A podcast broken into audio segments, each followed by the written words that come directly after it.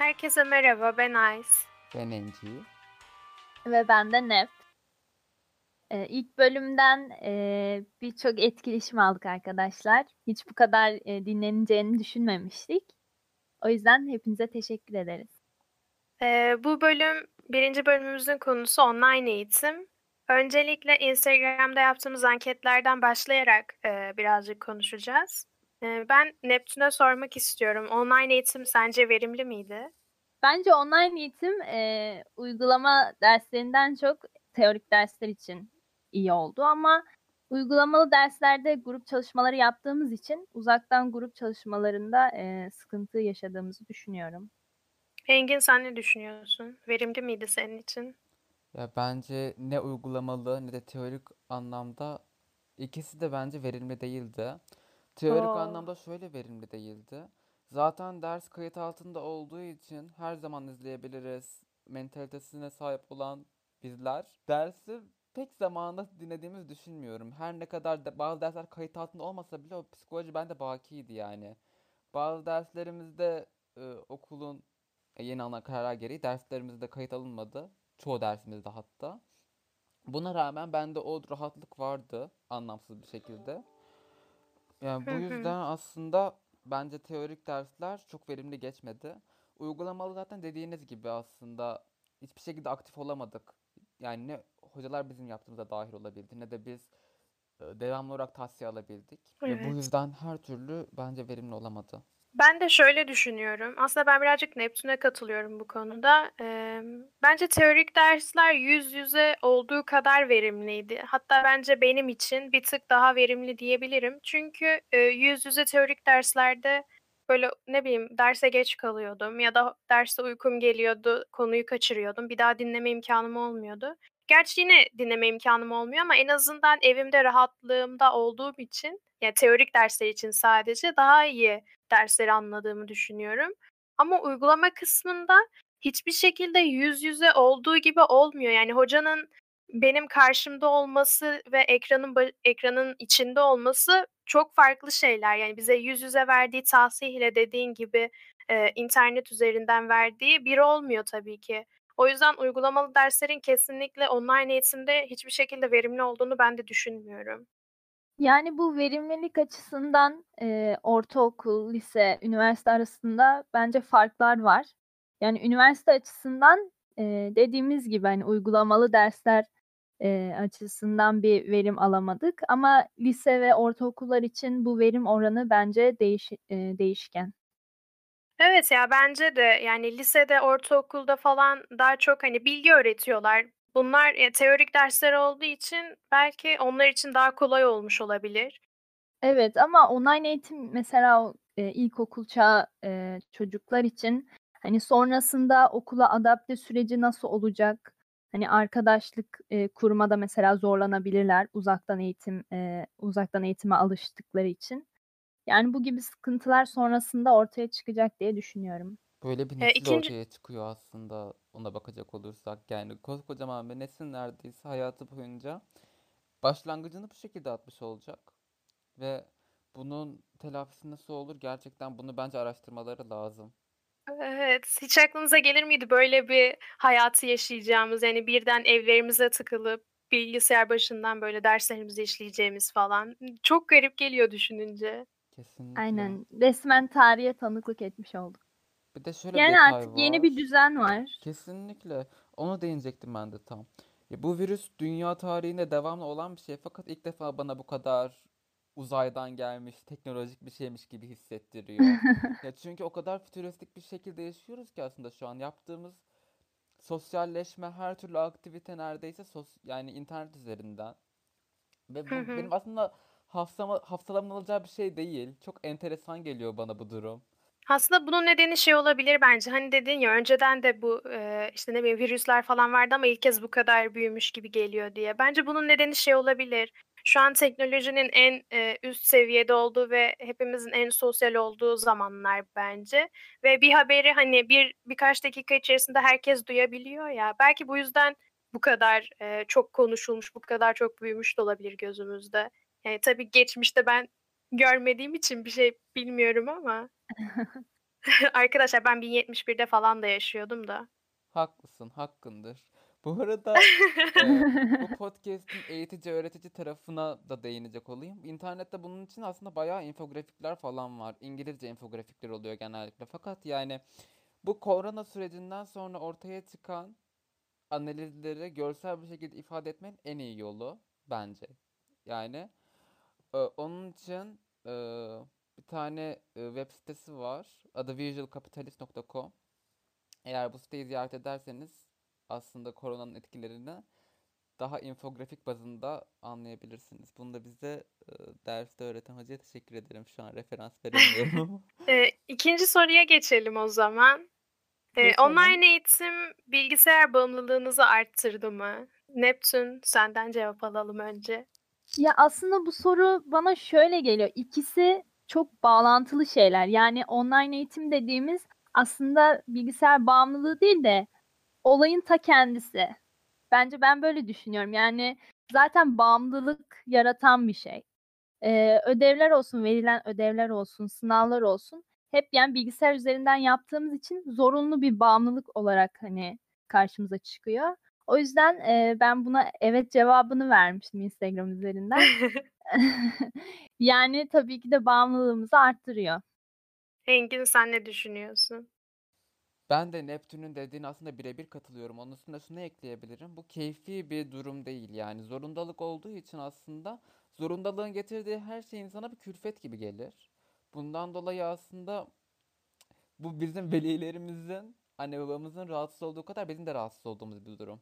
O kadar sosyalleşmeye, dışarı çıkmaya, hiç olmadığım kadar aktif olmaya meyilliyim ki. Sanki bunu bizim bu sosyal sıkıntı yaşadığımız bu dönemi, bu siber, her şeyin siber olduğu dönemi bizim lehimizdeymişiz gibi konuşulduğu bir ortam aslında beni rahatsız ediyor. Bu bizim Ya sevdiğimiz bir zaten durum değil. zaten bir şeyin değerini onu kaybedince anlamıyor muyuz? Yani dışarı çıkarken falan her gün dışarı çıkıyorum, her gün okula gidiyorum. Ama onu kaybettiğimiz zaman aslında ne kadar değerli olduğunu görüyoruz. Ya sizin de dediğiniz gibi aslında hani bir şeye bağımlı olmak aslında hani ne bileyim oyun oynarsın oyuna bağımlı olursun hoşuna gider. Bağımlılık deyince aslında benim aklıma ilk başta öyle bir şey geliyor.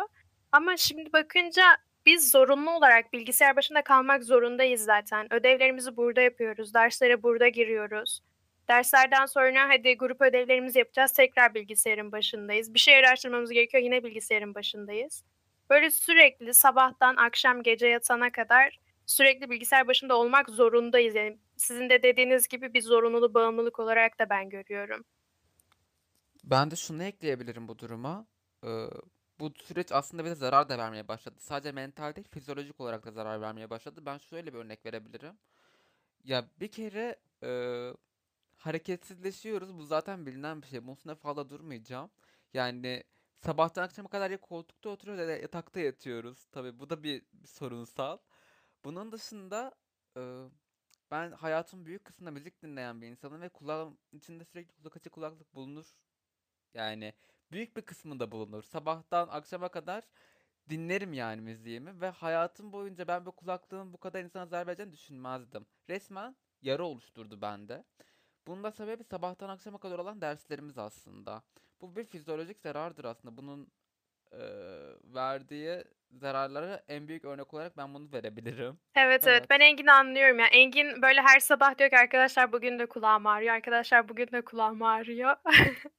Engin bu kulaklık konusunda bayağı bir sıkıntı yaşadı. Yani diğer bildiğimiz hareketsiz kalma. Bunlar zaten hepimizin bildiği şeyler. Aynen. Mesela benim gözlerim çok ağrıyor bilgisayar ekranına sürekli bakmaktan dolayı. Böyle de bir zararlı yanı var. Ya evet bir de benim şey mesela belim o kadar çok ağrıyor ki artık böyle Evet. ya şey hani dersler bitiyor ya gece 2-3 falan olmuş artık ödevlerimi bitirmişim yatağıma yatıyorum böyle ilk bir e, 10 saniye falan acı çekiyorum yani. Ne bileyim fıtık falan olacağımı düşünüyorum. Öyle bir şey oluyor mu bu arada? Olur bu arada. Geleceğe yönelik de Olabilir. böyle sıkıntılar ortaya çıkarıyor. Mesela yatarak ders dinleyenler için kesinlikle benimle alakası yok. Ama arkadaşlar hepimiz bir dersiyle olsa yatarak dinlemişizdir. Bunu kabul edelim. Evet, Engin arkadaşımız derslere sürekli yataktan katıldığı için arkadaşlar. TC'mi de verseydin. Bu arada biliyor musunuz ben hiç yataktan katılmadım ya. Sadece bir kez çok hastaydım. O zaman e, telefondan katıldım. Ama onun dışında ben hep bilgisayar başına böyle not falan tuttum bu dönemlerde ya. Çok garip geliyor şu an bana. Kendimi aşmışım ben. Not tutmak Ben bir kere yataktan engel katıl- değil. Bilgis yani yataktan katılmaya. OneNote diye bir uygulama var arkadaşlar. Bu da öğretici kısmının ikinci bilgisi. Eğer bilgisayarınıza OneNote'u indirirseniz arka plandan çok rahat bir şekilde isterseniz dersten e, slaytlardan görsel alabilirsiniz, isterseniz yazı yazabilirsiniz, isterseniz defter oluşturabilirsiniz. Çizim yapabilirsiniz, ses kaydı alabilirsiniz. Tamamen özgürsünüz. Bu da bir spot bilgi.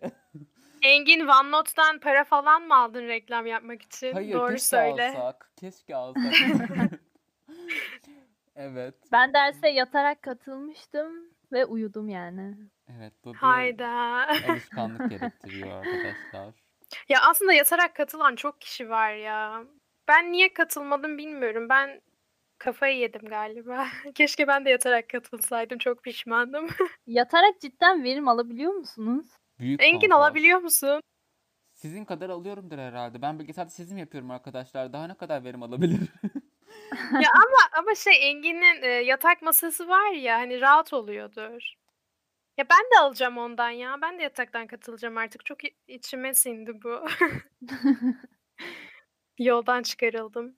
Kesinlikle. Bak böyle etkileri oluyor. Ee, üçüncü soruya geçelim. Online eğitim günlük aktivitelerinizi engelliyor mu? Önce bu sefer Engin cevap versin hadi. Yani hem evet hem hayır. Yani günlük aktiviteden kastımız aslında ne? Benim günlük hayatım karantinadan önce de bile yani uyumak, yemek yemek ve müzik dinlemek olduğu için ve asosyal bir insan olduğum için e, her ne kadar e, bu biraz soru işareti olsa bile beni o kadar etkilemedi ama tabii ki günlük olmasa bile aylık yıllık aktivitelerimiz oluyor. Ayda yılda bir işte dışarıda yemek yeme, sinemaya gitme. Ama zaten pandemideyiz ya. E, Onlar da yok tabii, aslında. tabii. Günlük aktivitemiz ne kalıyor ki geriye? Ama ya bir dakika buna ben şu cevap vermek istiyorum arkadaşlar. Çok doluyum.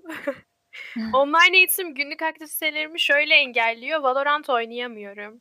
Sorun gibi sorun. Tatilde oynamışsınızdır.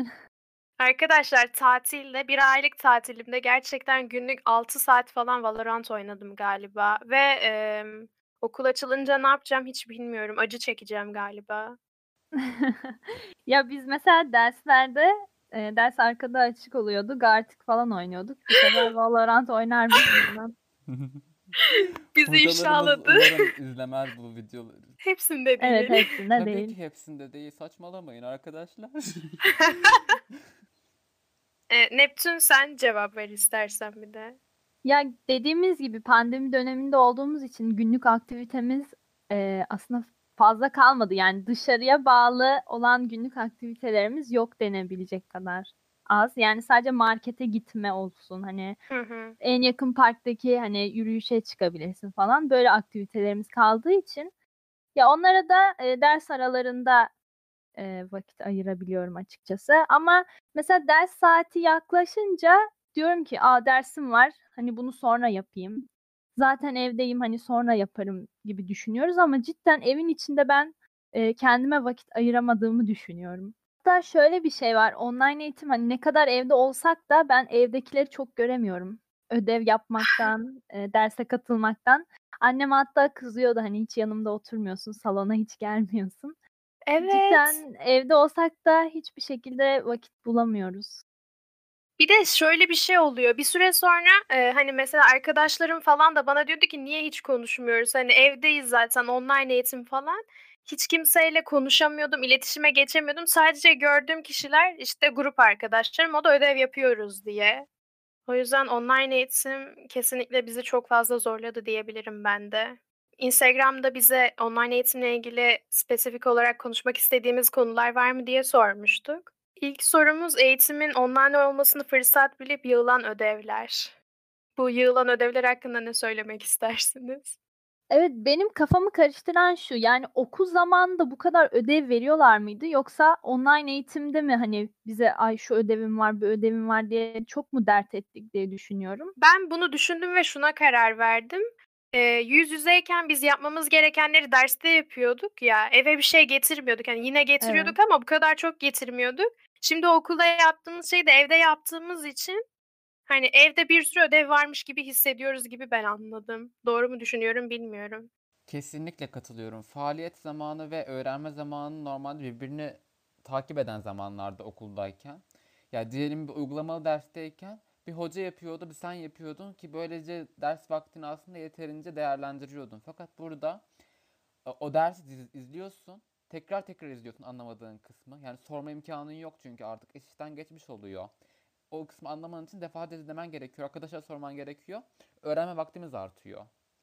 Onun dışında uygulama yaparken de normalde bir iki tahsil isteyeceklerini artık e, hafta içlerine dağıldığı için artık maille ulaşabildiğin için hocalara daha fazla tahsil istiyorlar, daha fazla didikliyorlar, daha mükemmelliyetçi oluyorlar. Aslında bu işin bizim için zorlaşması buna bağlı diye düşünüyorum ben.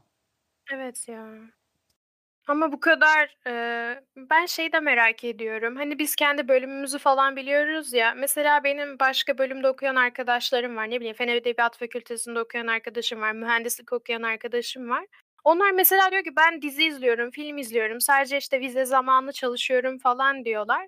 Bu galiba bölümden bölüme de değişiyor. Bizim bölümümüzde daha çok böyle ödevler üstünden gittiğimiz için sürekli bir ödev yükümüz oluyor. Ama ya başka bölümlerde sadece sınavlara girdikleri de oluyor. O yüzden bu bölümden bölüme de değişiyor galiba bu yük. Aynen. Mesela bizdeki atölye dersinde hani bir ödev yaptım bitti olmuyor. Sürekli üstüne ekleme yapıyoruz. Sürekli tahsih alıyoruz. Eee, o yüzden de hani hep ödev yapma halinde oluyoruz. Diğer bölümlerde de mesela derse katılım zorunluluğu olmuyor. Çünkü eee, mesela o bölümde 200 kişi oluyor ve eee, derse katılmasa da oluyor. Ama bizde yoklama sistemi olduğu için hem derse de katılmamız gerekiyor hem de ödevleri de vermemiz gerekiyor. Evet yani bizim her hafta yapmamız gereken bir şey mutlaka oluyor. Yani her hafta her güne şunu yapmam lazım, bunu yapmam lazım diye bir ödev oluyor yani. Aynen. Peki sizce online eğitim arkadaşlıkları nasıl etkiledi? Bence online eğitim özellikle bizim arkadaşlığımızı çok iyi etkiledi diye düşünüyorum. Çünkü Evet. eee, öncesinde sadece okulda falan görüşüyorduk. Tamam okuldan çıkıyorduk, birlikte vakit geçiriyorduk. Yine ım, hani samimiydik. Ama eee, online eğitimde mesela şimdi gece 2'de 3'te bile sürekli bir arada olabiliyoruz ya. Böyle sürekli konuşma içerisindeyiz ve bence daha çok birbirimize yakınlaştık gibi düşünüyorum ben. Enci sen ne düşünüyorsun? Ben de kesinlikle yine katılıyorum. Ve bu işin iki tarafı var aslında. Eğer pandemiden önce yani bir şekilde filizlenmiş bir arkadaşlıksa eğer bu yani daha önceden tanışmışlık varsa ilerliyorsa eğer o arkadaşlık zaten bence pandemi pekiştirmek için mükemmel bir fırsat. Normalde sen gün içerisinde belirli saatlerde konuşacağın bir insanla akşam 10'dan gece 2-3'e kadar görüntülü sesli konuşabiliyorsun, bir şey paylaşabiliyorsun, dizi film seyredebiliyorsun, müzik dinleyebiliyorsun. Yani ben bu yüzden olumlu olarak değerlendiriyorum. Fakat sıfırdan bir arkadaşlık ya da sadece arkadaşlık olmak zorunda değil, date ya da herhangi bir e, ilişki türü olabilir. Bunun için olumlu bir şey olacağını düşünmüyorum ben. Yani sıfırdan birini tanımak bence online'dan daha zor. Eee, ya arkadaşlık konusunda katılıyorum. Hani daha çok birbirimize hani online de olsa daha çok konuşma imkanımız oldu. Eee, daha çok etkileşim halinde olduk.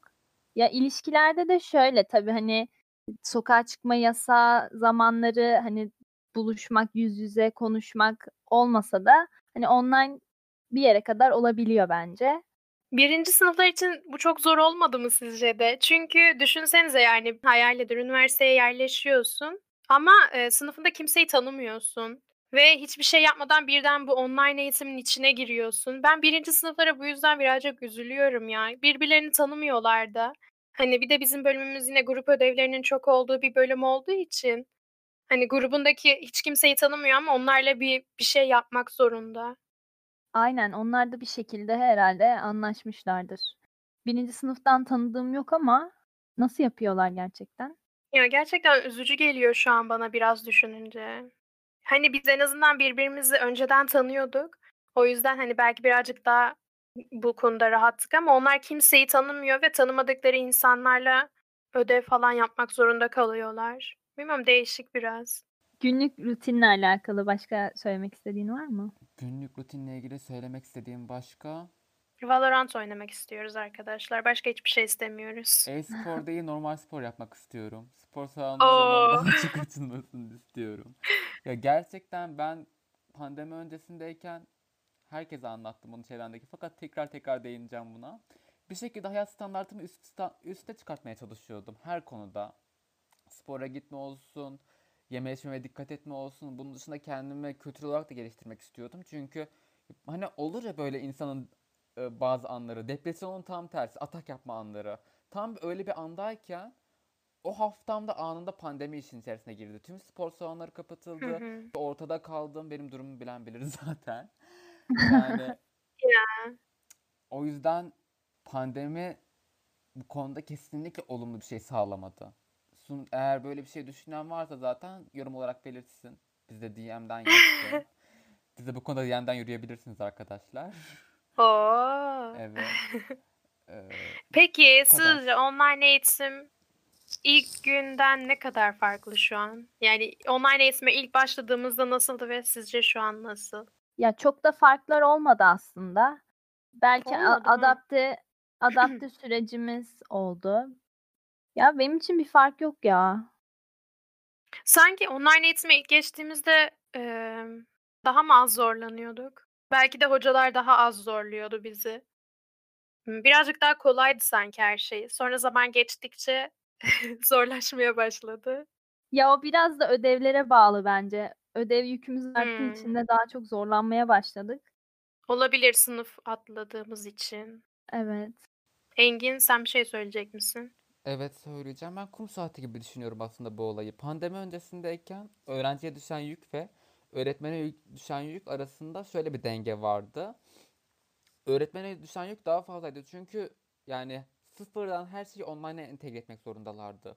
Hem mental olarak hem fiziksel olarak bir yük vardı üzerlerinde. Fakat bu e, yaz tatilinden sonra bir standarta oturunca bu kum saati birden tam tersine döndü ve öğretmenlere düşen yani eğitmenlere düşen yük öğrencilere gelmeye başladı. Ben böyle düşünüyorum. Yani kesinlikle ilk dönem yani pandeminin ilk dönemi bizim, bizim için daha kolaydı. Giderek de e, belki standartlara yaklaştığı için böyledir ama ben her türlü ortalamanın üstünde yorulduğumuz, ortalamanın üstünde emek harcadığımızı düşünüyorum. Ben de öyle düşünüyorum. Acaba bu podcast'imizi hocalarımız dinler mi? Dinleyebilir. Umarım Arkadaşlar dinler ve bazı kısımları dinlemelerini aslında istemiyorum fakat umarım dinler. bize acıyın lütfen. Evet, lütfen acıyın. Hayat bize Yani gözüktüğü onlar kadar kolay değil. yani bu online eğitim hem bizi etkiliyor hem de onları da etkiliyor. Ee, yani mesela iki saat süren derslerimiz var. Hocalar iki saat boyunca sadece bir 10 dakika ara verip hani ders anlatıyorlar. Bu da onlar için zor bence. Ya ben şu an bir belki de serzenişte bulunacağım ama bunu gerçekten söylemek istiyorum. Bazı hocalarımızın eee, hani bizim yeterince ilgi göstermediğimizi düşünüyor olması beni bazen sinirlendiriyor. Çünkü hani biz de uzaktan bir şey yapmaya çalışıyoruz ve hani uzaktan ne kadar öğrenebilirsek elimizden geldiğinden fazlasını yapıyoruz. Hatta saatlerce o konu hakkında düşünüyoruz falan. Daha sonra derse gelince sanki ben hiç o konu hakkında eee, uğraşmamışım. Hani bilerek yapmamışım gibi gösterilmesi beni birazcık üzüyor. Çünkü online eğitimdeyiz. Yani online eğitimde ben en fazla bu kadar anlayabiliyorum. Hiç bilmediğim bir şeyi en fazla bu kadar yapabiliyorum. Bu yüzden bazı hocalarımıza üzülüyorum diyeyim. Beni üzüyorlar. Zaten online üzerinden hani çabaladığımızı göstermek biraz zor. Hani yüz yüze olsak e, gayret ettiğimizi net bir şekilde görürler. Ya evet işte o sıkıntı orada başlıyor zaten online eğitiminde. Onlar bizim ne yaptığımızı görmüyorlar. Biz de onların ne istediğini anlamıyoruz çok fazla. Aynen. Ben buna mesela şey eklemek istiyorum. Ee, bu online eğitim resmen hani bir robotlaşma süreci gibi görüyorum. Ee, yüz yüze olsak duygu ve düşüncelerimizi tabii ki daha iyi ifade ederken bu online üzerinden e, cidden çok e, mümkün bir şey olmuyor. Hmm, peki uygulamalı derslerden verim nasıl alabiliriz online eğitimde? Bunu hiç düşündük mü? Dersleri Verim alamıyoruz ederek. hiçbir şekilde. Alamıyoruz evet. Hiçbir şekilde verim alamıyoruz. Ya ama, eee, bu arada ben şey demek istiyorum, hani, bizim bölümümüzde biz şehir ve bölge planlama okuyoruz bu arada, tekrardan hatırlatayım. Bizim bir, eee, sahaya çıkıp orada çalışmamız gerekiyor ve, eee, şu an, işte, biz 3. sınıf olacağız. Şu an 2. sınıfı bitireceğiz. 3. sınıf olacağız ve hâlâ bir saha görmedik. Aynen, bizim bölüm, hani, araştırma yapmaya bağlı bir bölüm. Gidip, hani, görüp, eee, her şeyi yerinde görüp, eee, çalışabileceğimiz bir bölüm. Ancak uzaktan, eee, pek bir mümkün olmuyor bu ve en çok da aslında bizim bölüm etkileniyor diyebilirim. Ya, mesela tıp da çok etkileniyor. Onlar ne A, yapıyor bilmiyorum ama uzaktan tıp, diş hekimliği, yani, bunlar Onların çok zor. bazı dersleri yüz yüze mi oluyor acaba? Ya, bu üniversiteden üniversiteye de değişir gerçi de. Yüz Hiç öyle bir şey var. duydunuz mu? Var, var. Arkadaşlarım var benim. Hem tıp hem tıp Hımm. diş hekimliğinde yüz yüze dersleri oluyor. Ya, bizi de yapsınlar yüz yüze. Bizim neyimiz eksik? İşte orada şu konuya geri gelmek istiyorum. Öğretmenler ve öğrenciler arasında denge aslında şu şekilde değişiyor. Öğretmenlerde bence birazcık alışmışlık var. Biraz sistemi online'a e, adapte Hı hı. ettikleri için bence yüz yüzeden artık kaçınıyorlar. Ya her şey düzelse bile bence hocalar bu konforu bir kere tattığı için belki onlar için gerçekten çok sıkıntılı oluyordur. Bilmiyorum tabii bu konuda empati yapmak için onların da görüşünü almak lazım ama şu an için benim kişisel görüşüm onların e, bu durumdan keyif aldıkları yönünde. Şu aşamada ama pandemi ilk, çıktığında kesinlikle onlar için de çok zorlayıcıydı. Ama kum saati tersine döndüğü için şu an yük bize düşüyor. Ben bunu şey demek istiyorum. Bence hocalarda da aynı şekilde. Teorik ders veren hocalarımız için online eğitim bence daha iyi. Uygulamalı dersler için de e, yine hocalarımız için belki de daha zordur. Belki onlar da böyle düşünüyordur. Çünkü uygulamada da onların bize bir şey öğretmesi gerekiyor. Onların bilgisayardan, bilgisayar ekranından öğretmesi de belki yüz yüze öğrettiğinden daha zordur. Yani, bu online eğitim genel olarak hem öğrenciyi hem de öğretmenleri çok etkiledi ya, olumsuz anlamda. Mesela annem öğretmen. Eee, o da, hani, ders katılımı mesela çok az oluyor ama Hı okulda hı. olduğunda, e, yüz yüzesin. Hani, hoca soru sorduğunda cevap verme zorunluluğun var aslında. Eee, online eğitimde bu mümkün değil. Hani, öğrenciler konuşmuyor, derse katılmıyor. O yüzden ders katılımı olmadığı için de hocalar için de bence, eee, zorluk var bu konuda. Online eğitimde az ders mi alalım, çok ders mi alalım, ne yapalım? Valla psikolojimizin dayandığı yere kadar alalım. Arkadaşlar ben online eğitim diye 11 ders aldım ve ah, hayatım bitti galiba. Yani bir daha on 11 ders alır mıyım bilmiyorum. Bunu dedim ve dün, eee, 36 kredilik 10 ders aldım. Ama bırakacağım o dersleri. Ekle bırak da, E aynen. Engin arkadaşımız 43 kredilik ders aldı bu arada. Engin ne düşünüyorsun bu konu hakkında? Ben ne yaptığımı gerçekten bilmiyorum. Ki arkadaşlarıma söylediğim şey şuydu. Ben olabildiğince az ders almayı düşünüyorum çünkü mental sağlık da söz konusu burada. Gerçekten dayanamadım ben ilk, ilk dönemde. Dedim ki olabildiğince az ders alacağım, şu dersi almayacağım, bu dersi alacağım falan dedim. Ne dediysem tersini yaptım gerçekten. Bir de Engin şöyle bir şey yaptı. Bizim bölümümüz dışında bütün bölümlerden seçmeli ders aldı. Ne yapmaya çalıştığını hiçbirimiz anlamıyoruz şu anda. Enformatikten ders almış, iç mimarlıktan ders almış, mimarlıktan ders almış. İç mimarlıktan Engin ne yapmaya çalışıyorsun? Ha Grafik, almadın mı? grafik tasarımdan aldım. Bir de Ha o büyüksün ya. aldım. Ta, iç mimarlıktan almamış arkadaşlar. Bu kurtarıyor zaten tabii ki de beni. Ama şey e, birazcık da şeyden dolayı aldık bu dersleri. Hani bir dersi görelim de ekli bırak haftasında beğenmediğimizi bırakırız kafasıyla aldık. Tabii Bu canım. arada şeyden çok korkuyorum. Hadi bir şey olur da ekle bırak haftası olmazsa bu aldığım bütün dersleri vermek zorunda kalırsam diye. Bölümü bırakırım daha kolay olur benim için bu arada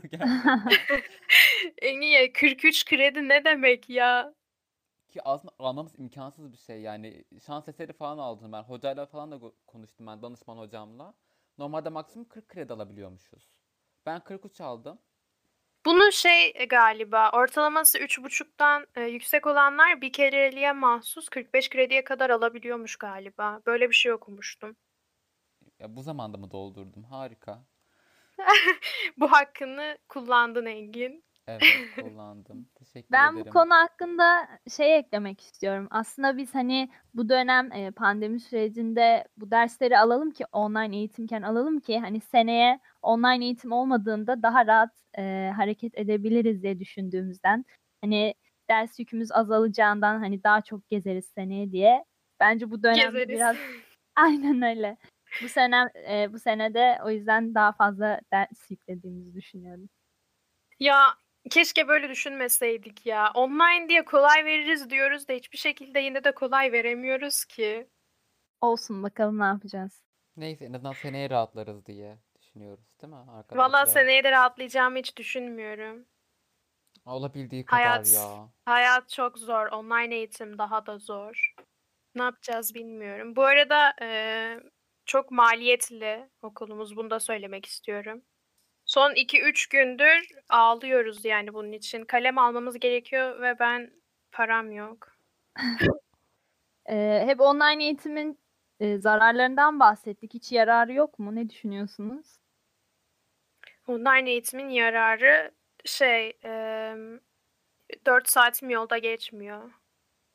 Aynen. Enci sen ne diyorsun? Ay yol bile zevkliydi ya. Ya online eğitimin hiç yararı olabilir mi arkadaşlar? Hukuk sizce gerçek olabilir mi? Engin öyle söyleyince eee, bana da bir mantıklı geldi. Çünkü müzik dinliyorduk ya kitap okuyorduk. O bile zevkliydi yani. Evet, ben mesela okula vapurla gidiyordum. Her gün denizden giderek böyle deniz manzarasıyla. Evet, okulumuzun denizini de özledim, rıhtımını. Evet. Ya bir de bir şey söylemek istiyorum. Eee, Mimar Sinan benim böyle çok küçüklüğümden beri hayalimdi gerçekten. Ya düşünsenize yıllarca bir üniversiteye gitmek istiyorsunuz. Sonra o üniversiteyi kazanıyorsunuz. Sonra pandemi geliyor ve sadece okula yarım dönem gittim yani. Bu beni gerçekten düşündükçe çok üzen bir şey. Çünkü okulu göremiyorum. Tamam yine o okulda okuyorum. O okulun eğitimini alıyorum. Ama yüz yüze eğitimini almıyorum ki sanki orada okumuyormuşum. Sanki başka bir şey okuyormuşum gibi hissediyorum. Açıktan okuyor gibi hissediyorum ben. Evet, evet, evet açıktan okuyor gibi hissediyorum. Online eğitimin yararı olarak şey diyebiliriz aslında. Ee, program bilgisi öğrendik. Yani birçok programa hakimiyetimiz arttı. Aa. Evet bence bu zaten en büyük yararlarından birisi kesinlikle. Bak bunu hatırlattığın iyi oldu. Ben önceden ne Photoshop biliyordum ne SketchUp biliyordum. Ee, bu online eğitim döneminde sürekli bilgisayarda programlardan ödev yapmak zorunda olduğumuz için zaten bizim bölümümüz de program kullanmamızı gerektiren bir bölüm. Ve e, bu çok kısa bir zamanda programlarda aşırı derecede ilerlediğimizi fark ettim. Ve hocalarımız da buna şaşırıyordu zaten. Eski zamanlarda hani onlar yüz yüze eğitimde oldukları için bu kadar çok program da iyi değillermiş. Ama hocalarımız da çok şaşırdı bizim bu kadar ilerlememize. O zaman bu haftada konuşacaklarımız bu kadar galiba. Eklemek istediğim bir şey yok benim aklıma bir şey gelmedi. Dinlediğiniz için çok teşekkür ederiz. Verdiğiniz etkileşimler, dinleme sayılarınız bizi gerçekten çok tatmin etti ve çok mutlu olduk. Yani bir başlangıç için, bir giriş bölümü için bu kadar e, iyi bir geri dönüş beklemiyorduk. Ve çok gerçekten sevindik. Bizim için azmettirici bir şey oldu bu. Ve e, daha iyi podcastler, daha iyi bölümler için e, bizi bekleyin ve Dinlemede kalın. Hoşça kalın.